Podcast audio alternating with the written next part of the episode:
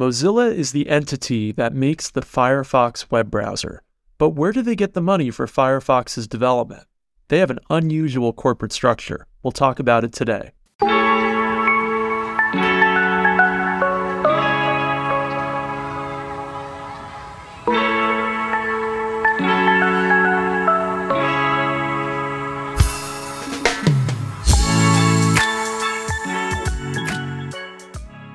Welcome to Kopec Explains Software, the podcast where we make computing intelligible. We've done a few of these episodes on how various tech companies get their revenue. Today we're talking about something a little bit different. Mozilla is actually structured as a nonprofit foundation that has for profit subsidiaries. That's a very unusual structure for a technology organization. Before we dive into the structure, though, let's talk a little bit about Mozilla's history, really broad strokes. Mozilla started as an open source project out of Netscape. We t- covered Netscape versus Internet Explorer, the browser wars on a previous episode that I'll link to in the show notes. Mozilla arose to be a steward of the open source version of the Netscape web browser, known as Mozilla. The open source version wasn't very successful until a stripped down version called Firefox launched in the early oh OOs.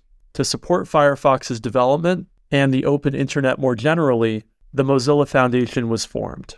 And that's where we are today with the Mozilla Foundation, which has these two for profit subsidiaries within it, one of which is responsible for developing the Firefox web browser. I want to give credit. Uh, the idea for this episode came from an article done by Bryan Lunduke that I'll link to in the show notes. And we, of course, have also looked through Mozilla's financial, consolidated financial statement. And I will link to the consolidated financial statement in the show notes as well. The Mozilla Foundation has some core things that it believes in or is working towards on the internet. And those are openness, innovation, and participation on the internet.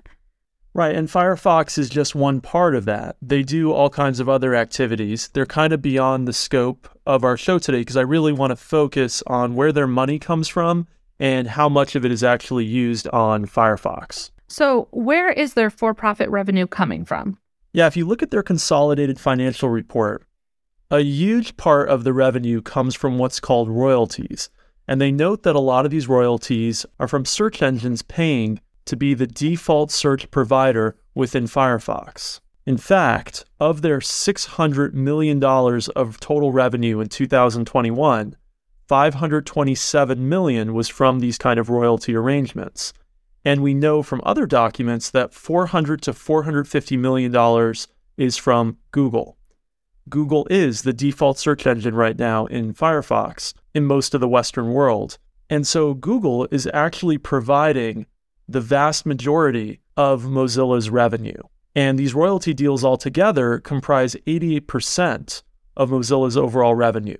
Now, as a nonprofit, Mozilla does actually take contributions, so literally donations from individuals or entities that want to support the nonprofit but that's a very small amount of their overall revenue. In fact, contributions on their consolidated 2021 statement was just 7 million. So, you have a very strange situation here. You have a nonprofit that has a subsidiary that's a for profit that makes the vast amount of the revenue for the nonprofit, and the nonprofit lets a lot of that revenue be used for things like software development within the for profit. But one thing that's interesting is it's actually not even a majority of the way that the money is spent. So in 2021, they took in $600 million, but they only spent 200 million on software development. So only a third of their money goes towards software development? Yeah, it seems strange because Mozilla is really just known for Firefox. Sure, they have this much larger mission, they're known for a few other things, like, for example, developers love their developer documentation. Um, and they have other products and initiatives, including some political initiatives, we might call them. But what they're really known for, and the way that they really make an impact, is through the Firefox web browser. And yet, they're only they're a nonprofit that is only directing about a third of what's coming in towards the thing that they're the most impactful for doing. In fact, they even had layoffs of some of their engineering staff within the last couple of years, despite the fact that they're actually accumulating assets each year. They're taking in more than they're spending each year. and they've actually developed quite a cash pile, which I also find a little bit strange for a nonprofit to have such a large amount of cash. You expect maybe to have a endowment that you're drawing from on a yearly basis, but to just have a huge amount of assets just sitting in cash is pretty unusual, I think, for a nonprofit. I'm not an expert, I'm not a lawyer, so take what I say with a grain of salt, but I do find everything about their financial structure a little bizarre.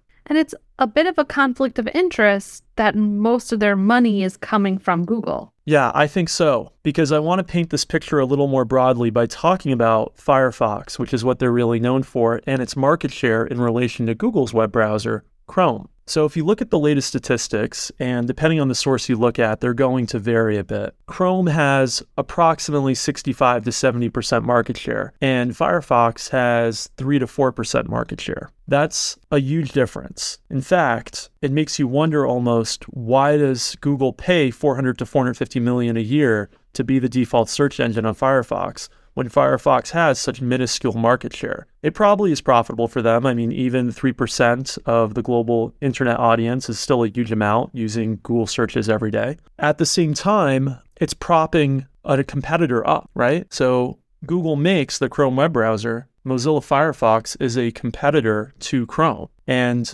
Google's payments to Mozilla are the vast, vast majority of Mozilla's revenue. So Mozilla couldn't exist as an ongoing entity supporting the development of Firefox without these payments from Google. Now, if Google wasn't providing them, another search provider would. They might not be quite as large. For example, Yahoo was providing these default search engine payments to Mozilla for a number of years. However, um, it's still a very strange situation and a situation that I do think is a conflict of interest because Mozilla is not even taking all of this money and putting it into the development of Firefox. And at the same time, Google doesn't want to be seen as a monopoly. And so it's to their benefit for there to be browsers around that are competitors, quote unquote, but are actually still directing traffic to them and also still small enough that they're not really a threat in market share to Google's dominance. So I see it as a conflict of interest. Now, is that like a legal term? I don't know. Um, this is my personal opinion.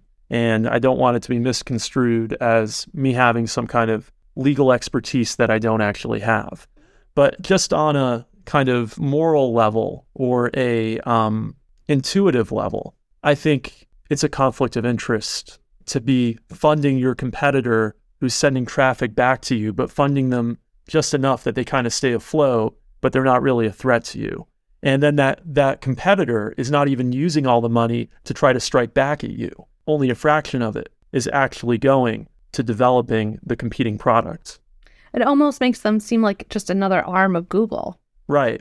And I will say it's also been a very lucrative arrangement for the CEO of Mozilla.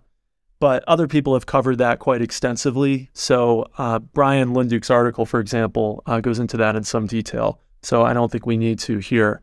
I think overall, one of the things that really struck me was that it's this nonprofit, but it just is, doesn't quite behave as one would expect a nonprofit to behave. And it's not structured like a typical nonprofit. It almost yeah. feels like a loophole having this huge for profit entity as part of the nonprofit, as a subsidiary of it. And something to think about if you're using Firefox as a like, uh, because you don't want to use Chrome as a consumer, something just to be aware of is where your traffic and your money is going. Yeah, and full disclosure, I'm a Firefox user. It's not like I'm anti-Firefox. Yeah. Um, I actually Safari is my default browser, and my alternative browser is Firefox. And only on rare occasions, when something's incompatible, will I actually reach for Chrome. So I'm a fan of Firefox. I think they do good work on Firefox, but this is certainly the most bizarre of any of these episodes we've done about technology organizations and where their money comes from. Absolutely. Thanks for listening to us. Be sure to check out our prior episode on the browser wars in the show notes. Don't forget to leave us a review on your podcast player of choice. And also don't forget to follow and subscribe to us. And we'll see you in a couple weeks. Bye.